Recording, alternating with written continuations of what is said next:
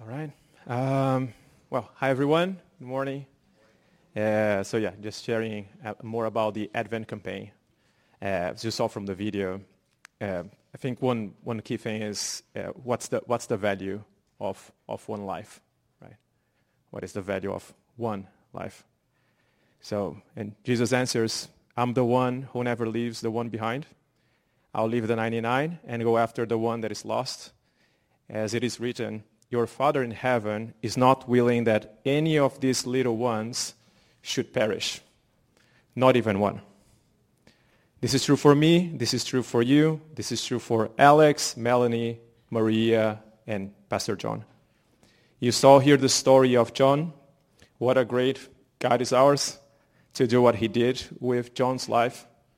And many, many years later, the long journey that John has been through and keeps on going God took him back to make a huge impact on his own hometown, uh, Marromeu. And what a privilege for us to be able to help on that uh, with this Advent campaign. Uh, with donations, we have like some kits. So if you go to the next slide, so either helping with uh, food, we have this kits, or you can go to the next one, uh, helping with school uniforms, uh, which are critical for the kids to be able to go to school there or the school supplies. Uh, and also, here is a QR code that you can use uh, to help with the donation. We have outside a table with a computer that you can go in and also help. Uh, so please, during this season, bless the community of Marromeu as God continues to prepare new Johns and new Marias uh, in Mozambique. God bless you.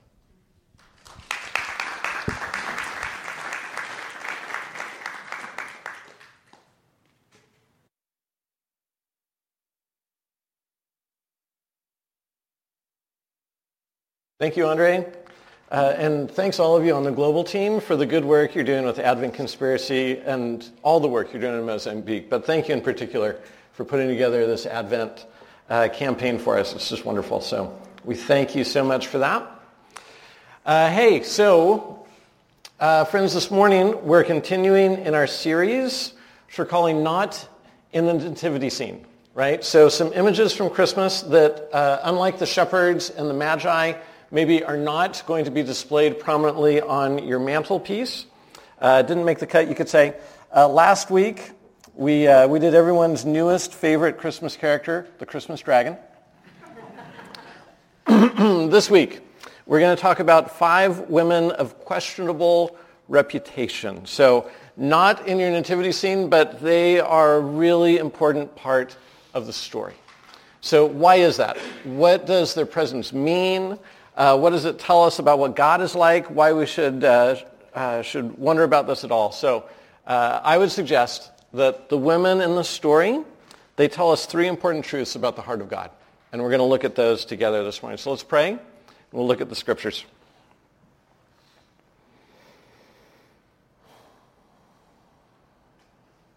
Uh, Heavenly Father, we are so grateful as, uh, as we're in this Advent season to have this, this extra focus on the incarnation, uh, on the birth of Jesus, on what you've done for us and coming for us. And we thank you, God. Uh, may you give us eyes to see that well, hearts to really grasp it, and a, a deep, a deep compulsion to give it away to those around us too. Uh, Lord, uh, Lord we, uh, we pray that you would continue your good work in us and draw us closer to yourself. We pray in Christ's name. Amen. All right, this is Matthew chapter 1, verse 1. This is the genealogy of Jesus, the Messiah, the son of David, the son of Abraham. Let's pause. So, yes, Matthew opens with a genealogy. And uh, if, if you have read the Bible, you know that periodically you come across these passages, these genealogies. There are these long lists. Sometimes they go on for pages and pages and pages of so-and-so begat so-and-so begat so-and-so. Have, have you ever read those? Right. No, I mean, have you not just seen them and then skipped past them? Have you ever read those? Right. Uh, right. So Matthew, interestingly, he begins the Christmas story with a genealogy. And I know what you're thinking at this moment. You're thinking this morning is going to be awesome. no, you're thinking, please don't read the whole thing. Please don't read the whole thing. So uh, we're, we are going to look at this genealogy, but uh, let's talk for a minute about how genealogies work. Because Matthew begins his Christmas story with this genealogy for a very specific reason. And it's very important for us in understanding why Jesus came and the significance of all this. So uh, this is how genealogies worked in the ancient world. And then we'll talk about how Matthew's is a little bit different by design. So in the ancient Near East, if you were going to talk about somebody who is really important, you have to start with their lineage right? You have to start with their ancestors. The idea here is that it's, it's not enough for a person to be a big deal.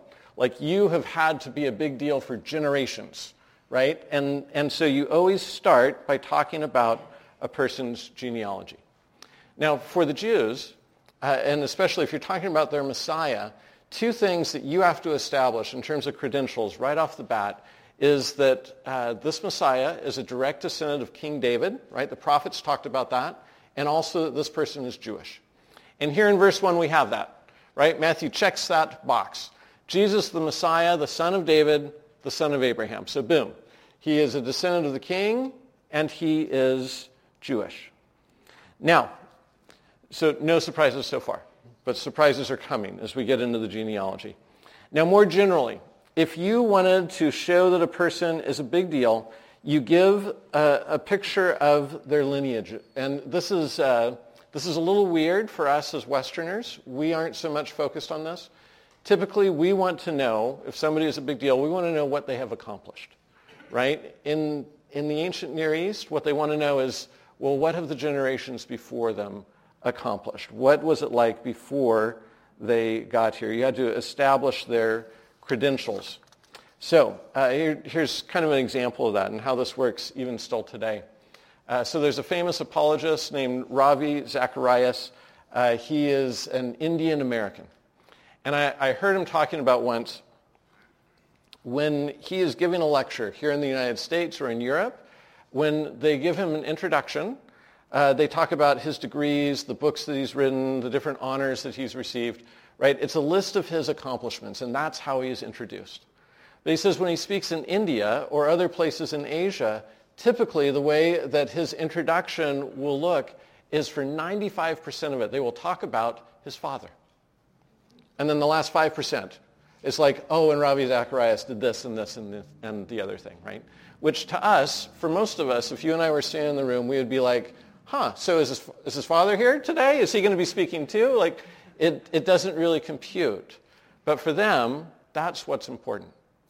That's what's in the backdrop as Matthew gives this genealogy. For his hearers, what's really important uh, is to know that this Messiah comes from this particular line of people. Right? So you following so far? It's going to come to your neighborhood, I promise. But okay.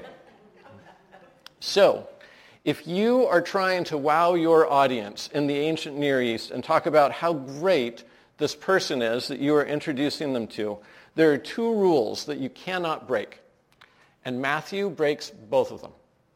First rule is this. So, you don't include in the genealogy ancestors that have questionable reputations, right? You just conveniently leave them out, like that one uncle that everybody has that you don't really talk about. You just leave them out of the genealogy. And in fact, you could leave out entire generations. This is totally legal right? You could just like omit 100 years and be like, oh, we don't really talk about what the family did during that time period, right? Totally legal, totally expected. They don't make it into the Christmas letter. Out. Second thing that you don't do is you don't include women in the genealogy. You only talk about the men in the family, not the women. Uh, there's a, a book that was written about 100 or so years before the Gospel of Matthew called The Wisdom of Sirach. And there's this famous line in there where it says, let us now praise famous men. And then talks about all the men. And that was kind of the mindset of the day. Very unusual to find women's names in genealogies. Women were considered second-class citizens. They didn't have property rights. Uh, they weren't allowed to testify in court because they were considered unstable and unreliable. So they didn't make it into this kind of list. But Matthew, in his gospel, in introducing the most important person who ever lived, deliberately breaks both of these rules. He includes in his genealogy five women, all of whom, for different reasons, would have been considered questionable at best in their reputations. Now, listen for their names as we go through this list. Verse 2.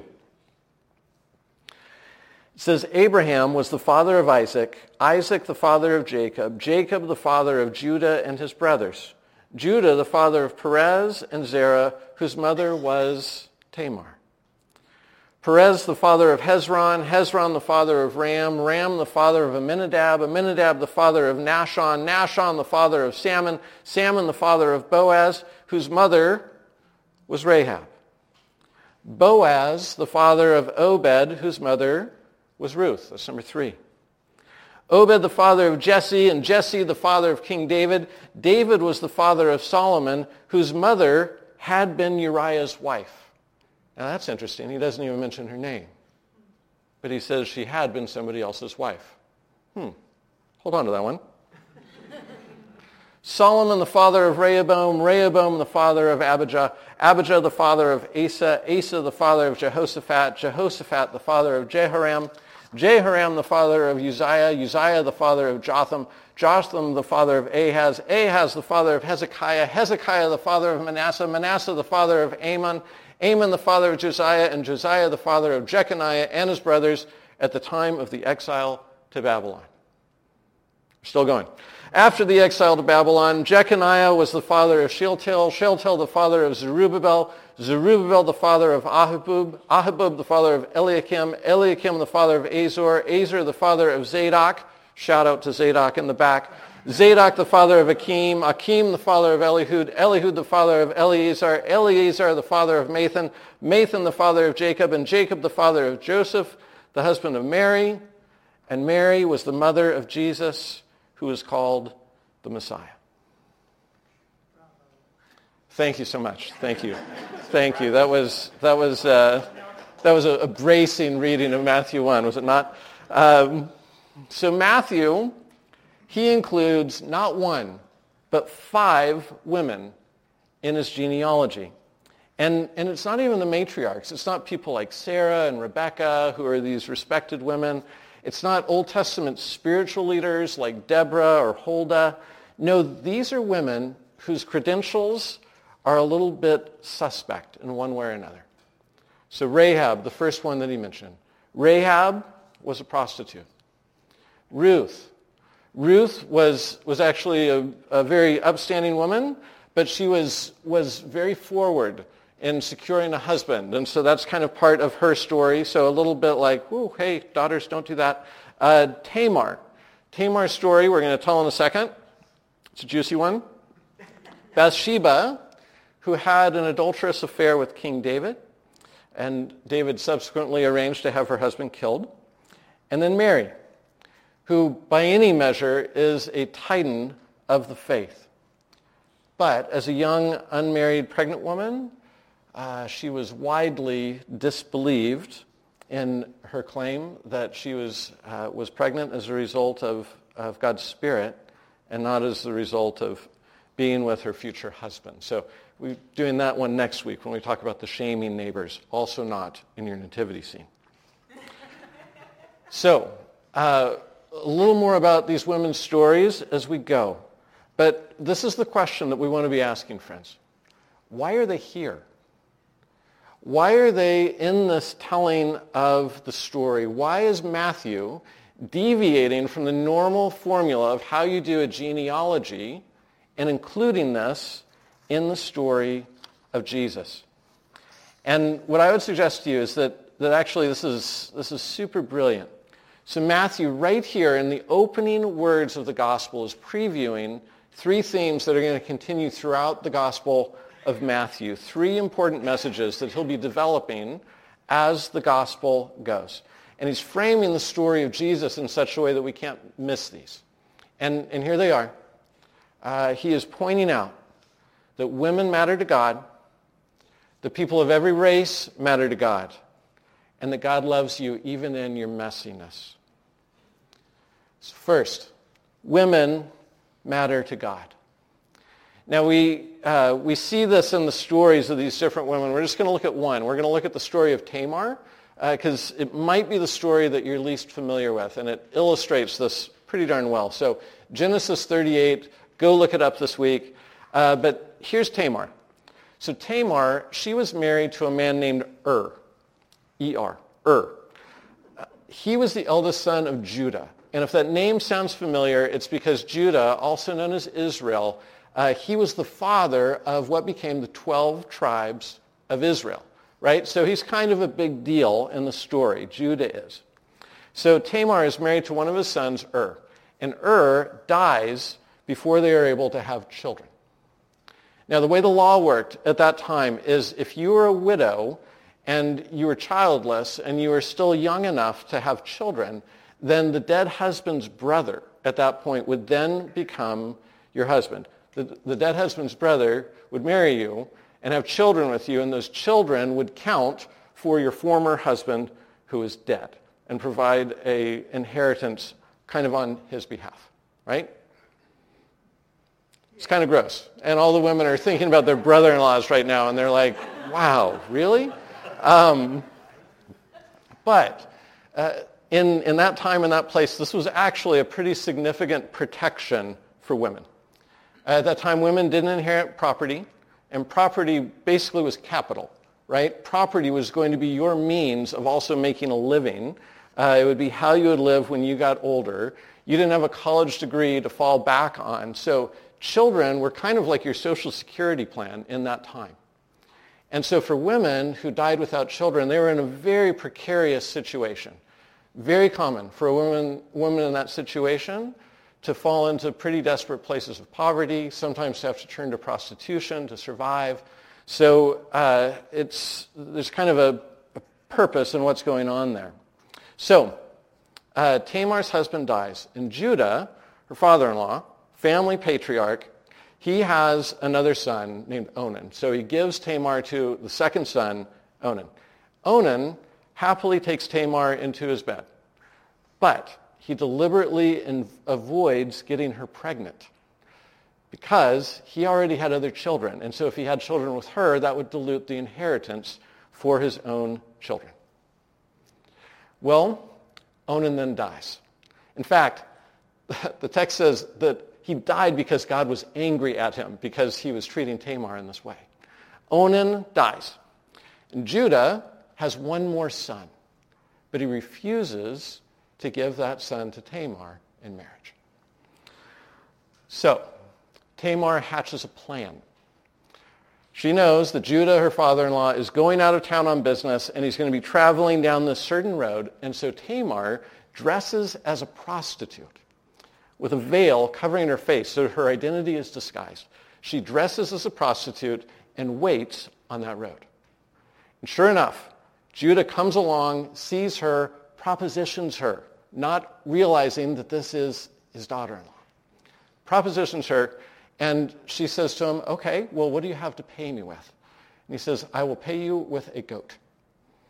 And she says, okay, where's the goat? He says, well, I don't have it right now, but you can hold on to the staff and onto this, uh, it's like a seal they wore around their neck, like a signet ring, right? You can hold on to these as collateral until I send the goat. And she says, okay. The next day, Judah's back home. He sends his servants with a goat to go and find this woman and pay her for her services. And uh, the servants come back and say, we couldn't find her. He says, well, what do you mean? You're supposed to give this woman a goat. And they say, well, we didn't see her. And we asked the locals, where's the prostitute that, that hangs out at this particular place in, uh, on the road? And they said, we don't know what you're talking about. There's no prostitute that hangs out here. So Judah's like, hmm, well, that's funny. I tried goes about his business. Three months later, word comes down that Tamar is pregnant. And Judah is furious. How could she do this? She's dishonoring our entire family. How did this happen? Da da da. He's so angry, he is going to arrange to have her killed. And she, uh, Tamar, she sends a message to Judah that says, uh, Sir, please don't be overly angry with me. I'm pregnant uh, by the hand of the person who owns this staff and this signet ring. And Judah,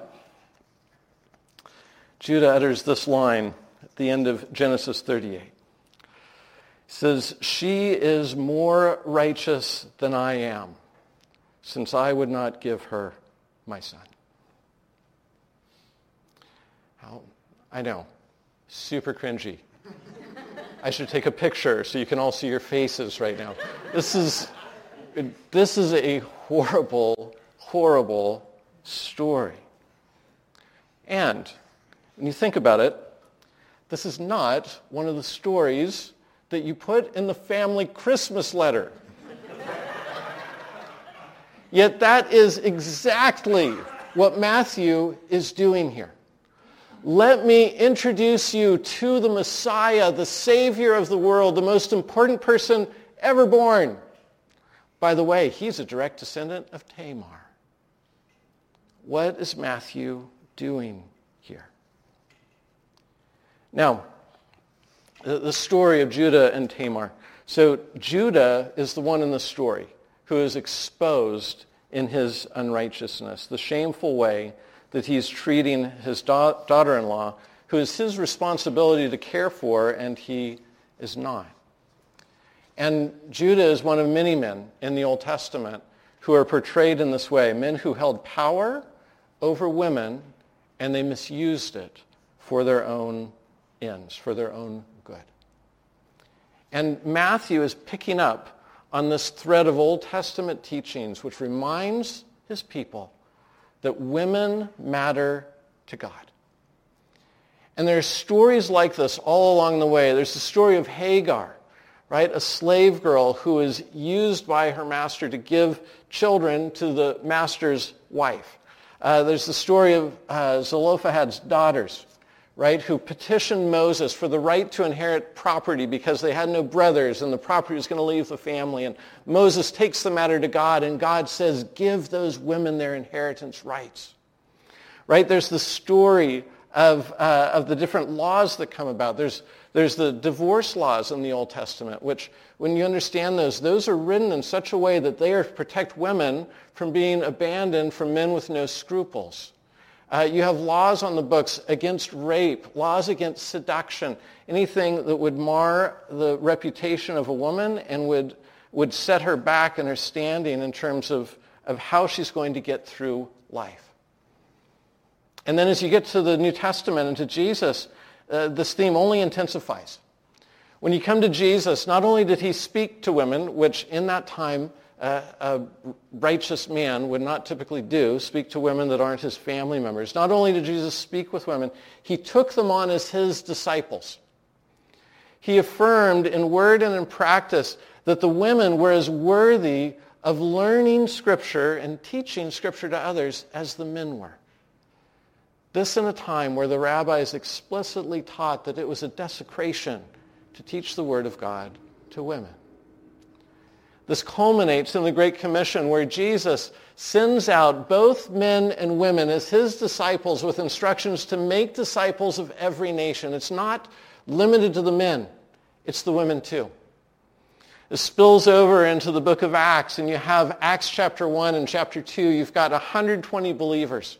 They're waiting for God's Spirit to come upon them. Jesus has ascended into heaven. And when God's Spirit comes on them, it says that these 120 spill into the streets and they are preaching Jesus. Men and women preaching Jesus. And the onlookers don't know what to make of it. And Peter, he responds with the words of Joel chapter 2. Hear this. He says, In the last days, God says, I will pour out my spirit on all people. Your sons and daughters will prophesy. Your young men will see visions. Your old men will dream dreams. Even on my servants, both men and women. I will pour out my spirit in those days, and they will prophesy. And describing the New Testament churches, Paul says this in Galatians 3. He says, For you are all children of God through faith in Christ Jesus.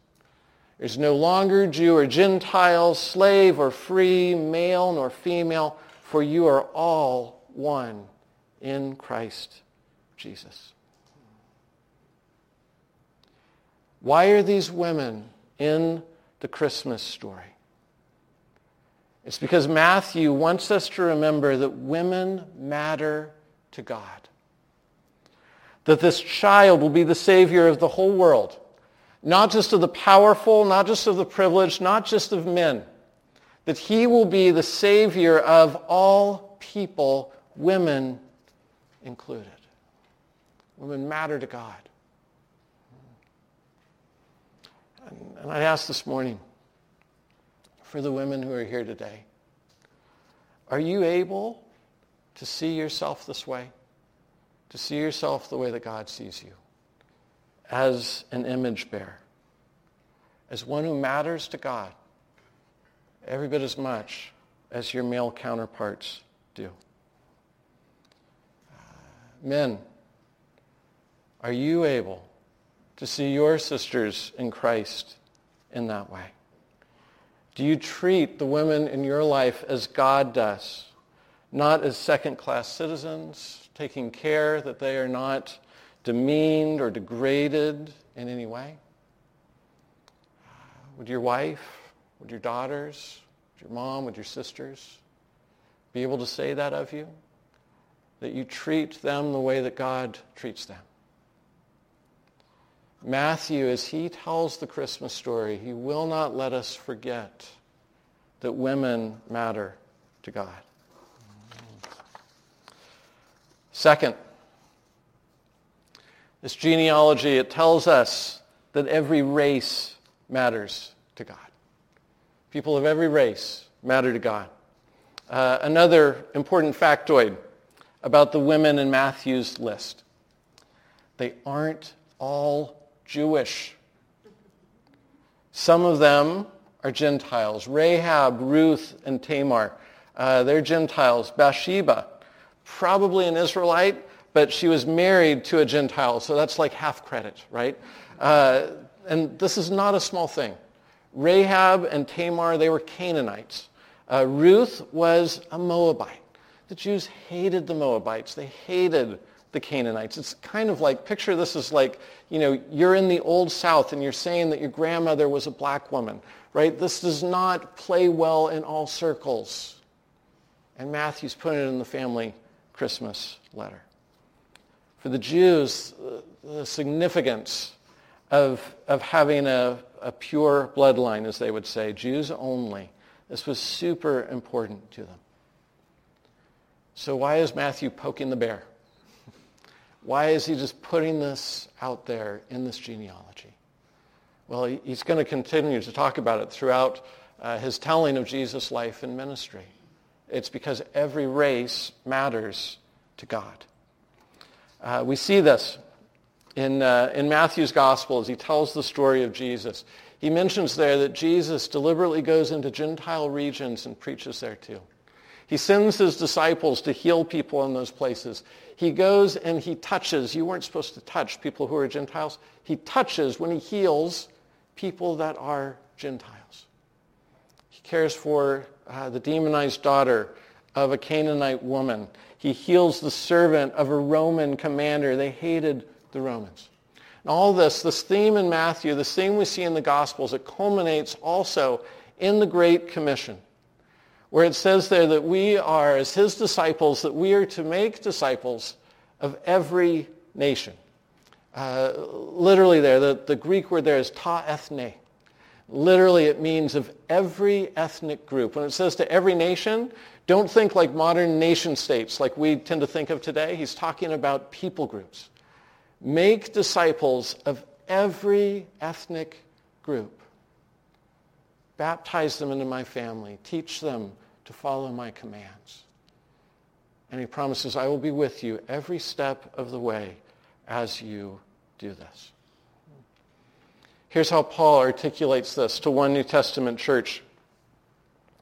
He says here, and here is in the church, he says here there is no Gentile or Jew, circumcised or uncircumcised, barbarian, Scythian, slave or free, but Christ is all and is in. People then, like people today, were highly ethnocentric. But Paul is saying in Christ's church, it doesn't work that way. In Christ, every race matters. In the church, there is no favored ethnic background, right? No Jews and Gentiles, circumcised and uncircumcised. There is no favored ethnic background. There is no elite or commoner, right? Scythians and barbarians, that was like the lowest of the low, the opposite of the elite, the educated, the good-looking, the have it all together. No, no, no. In the church, in the church, we're all one, elite or common. There's no class, slave or free. Uh, whatever you are, you're a brother, you're a sister, right? In the church, it's different because every race matters to God. I want to show you a picture of a beautiful gospel moment that happened a couple of weeks ago. so uh, this is from our, our, uh, our local pastor fellowship two weeks ago. Uh, so uh, the brother with the white beard, he is a, a Jewish believer in Jesus, a Messianic Jew. He's part of an organization called Jewish Outreach International. Uh, the fellow that he's eating and laughing with, another friend of mine, dark beard, his name is Father John Mafuz. He is pastor at St. Matthew's Antiochian Orthodox Church here in Torrance. And John and most of his congregation are Palestinian. Uh, they are both very passionate. And before this most recent war there started either, they're both very passionate about Israel and Palestine and the situation there. Uh, Pastor Cyril, he is convinced biblically and politically that that land belongs to the Jewish people, that there should be a Jewish state uh, in that place. Um, John and those in his church, they refer to the land as Palestine. And their church is full of people who have direct relatives, aunts, uncles, grandmas, grandpas, who were forced out of their homes and farms to make room for that Jewish state. In other words, their differences are real. and there's, there's some passion there. There's been a couple times where I've had to say to them, knock it off, guys. You know, you gotta, you, you gotta chill a bit in the way that you're talking with each other in this. But more than that, more than their passion around these things, they are both deeply convinced that God loves both Jewish and Palestinian children, and that neither one is in any way favored in the eyes of God. They're both deeply convinced that God weeps at the suffering that both Jews and Palestinians are experiencing in that land right now. They are brothers in Christ. Uh, they, uh, they are deeply convinced that their racial identity is secondary. That what matters more is the fact that Jesus died for each of them. That every race matters to God, that far bigger than any difference that they have, that they live in the beautiful reality that Jesus loves them. And he loves them the same.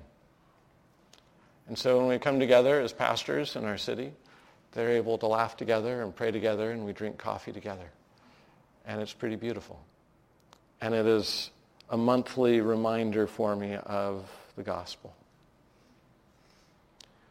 This may not be in your nativity scene, but it's there. It's there. It is in this telling of the Christmas story that every race matters to God. One more. That's this. It's that God loves you in your messiness. So all five of the women in this Christmas story, they are associated either rightly or wrongly with sexual impropriety. Uh, Rahab, this is the woman who helped the Jewish spies escape from Jericho. She was a prostitute. Uh, Ruth is mentioned. She was an honorable woman, but you know her her methods in securing a husband were not exactly, you know, they were a little frowned upon. Uh, Bathsheba is a controversial figure. She had an affair with King David, um, and scholars debate over this. You know, uh, did she even have an opportunity to say no? You know, if the king calls for you, then what are you going to do? Did she have a choice in the matter? Other scholars are like, hey, like Kenneth Bailey is one, Middle East specialist, says says at most, the way the cities were built, at most, her rooftop where she was bathing naked would have been 20 feet at most from the king's palace. You can't not know that people are watching you at that point. And so, anyway, all this controversy, but you, get the idea. It's, it's all a bit messy. And with Mary, uh, amazing by any measure, a titan of the faith. But we see these whispers in the Gospels as we read of how frequently she was disbelieved in her claims that she was pregnant by divine miracle. Uh, these are some, some messy, messy stories. And remember, friends, by the norms of the day, you can leave these out. Like that's totally permissible. It was like in ancient genealogies, Instagram rules apply, right? You can put in that picture of you in the party dress that's kind of slimming and the lighting was just perfect. You don't have to put in the picture of when you got out of bed first thing in the morning and you hadn't brushed your teeth or brushed your hair. Right? You can do this. And Matthew chooses not to. He leaves the messy stuff in. Uh, in fact, I mean, if, if you were going to go through the, the lineage of Jesus, you couldn't really come up with a messier bunch. You'd have to try really hard. And that's the point. That's the point. God loves messy people. God loves the screw-ups. He loves those who recognize that they actually need a Savior, that they don't have it all together, that they need someone to come for them and make them right with God. You know, sometimes folks will say to me things like, um, you know, I, I wish the church today was the way it was in New Testament times. You know, and usually when they say that, they're thinking about like Acts chapter 2 and 3 and kind of this beautiful harmonious picture that you have there. And I say those chapters because by the time you get to chapter 4, the mess starts to show right? By chapter 6, you're having conflicts between uh, the, uh, the Greek-born widows and the Jewish-born widows. When you look at Paul's letters to the New Testament churches, the problems he was addressing, they, I mean, they were, they were issues, right? In Philippi, they had folks who just could not reconcile, couldn't get along together. Imagine that in the church. In Colossae, they're starting to worship angels, right? In Rome, they're having uh, ethnic uh, problems between the ethnic groups there as well. In Corinth, Corinth was just, was a dumpster fire. I mean, it was it was such a mess. Everybody's sleeping with everybody. There's these divisions in the church. They're boasting over who's got the best gifts. Rich Christians are mistreating poor Christians. I mean, it's a hot mess. And I, I look at the church today and I go, man, we've got our issues, but I don't really want to go back. Listen, the church always has been and it always will be messy because it's full of people. And people are messy. And I, I hope you're okay with that because you are one of these people. and this is okay. Because Matthew reminds us in his Christmas story, you don't have to have it all together. To have God love you enough to send his son to die for you. You don't have to have cleaned it all up yet. You can still be in process. And God will not be shocked, and he's not going to withhold his love from you. No, on the contrary, he gave his son for you, that you might have eternal life in him. Paul knew this. he talks about, it he says, he says, Jesus Christ came into the world to save sinners, and I am the worst. It's a great attitude for any of us to have. Right? Not to be seeing how we measure up to the person next to us or not. Are they a bigger mess than me? It doesn't matter. Jesus Christ came to save sinners. Can you say that you are one of those? Can you enter into the forgiveness, the life that he brings? Can you, friend, can you allow yourself to be accepted by God, imperfect though you are? And maybe even go that extra step and let your neighbor be a little imperfect too. Uh, I say this not so we can get all comfy in our sin, but the opposite. So that we can own it, be honest about it, confess it, and seek the grace of God. And as we do so, to, to accept that God loves you now. He loves your messy self, not just your Instagram self, not just your Christmas letter self. Right? Why these women? They remind us that the Savior of the world did not come just for the clean, for those who have it all together, but for those who know that they need a Savior. Let's pray.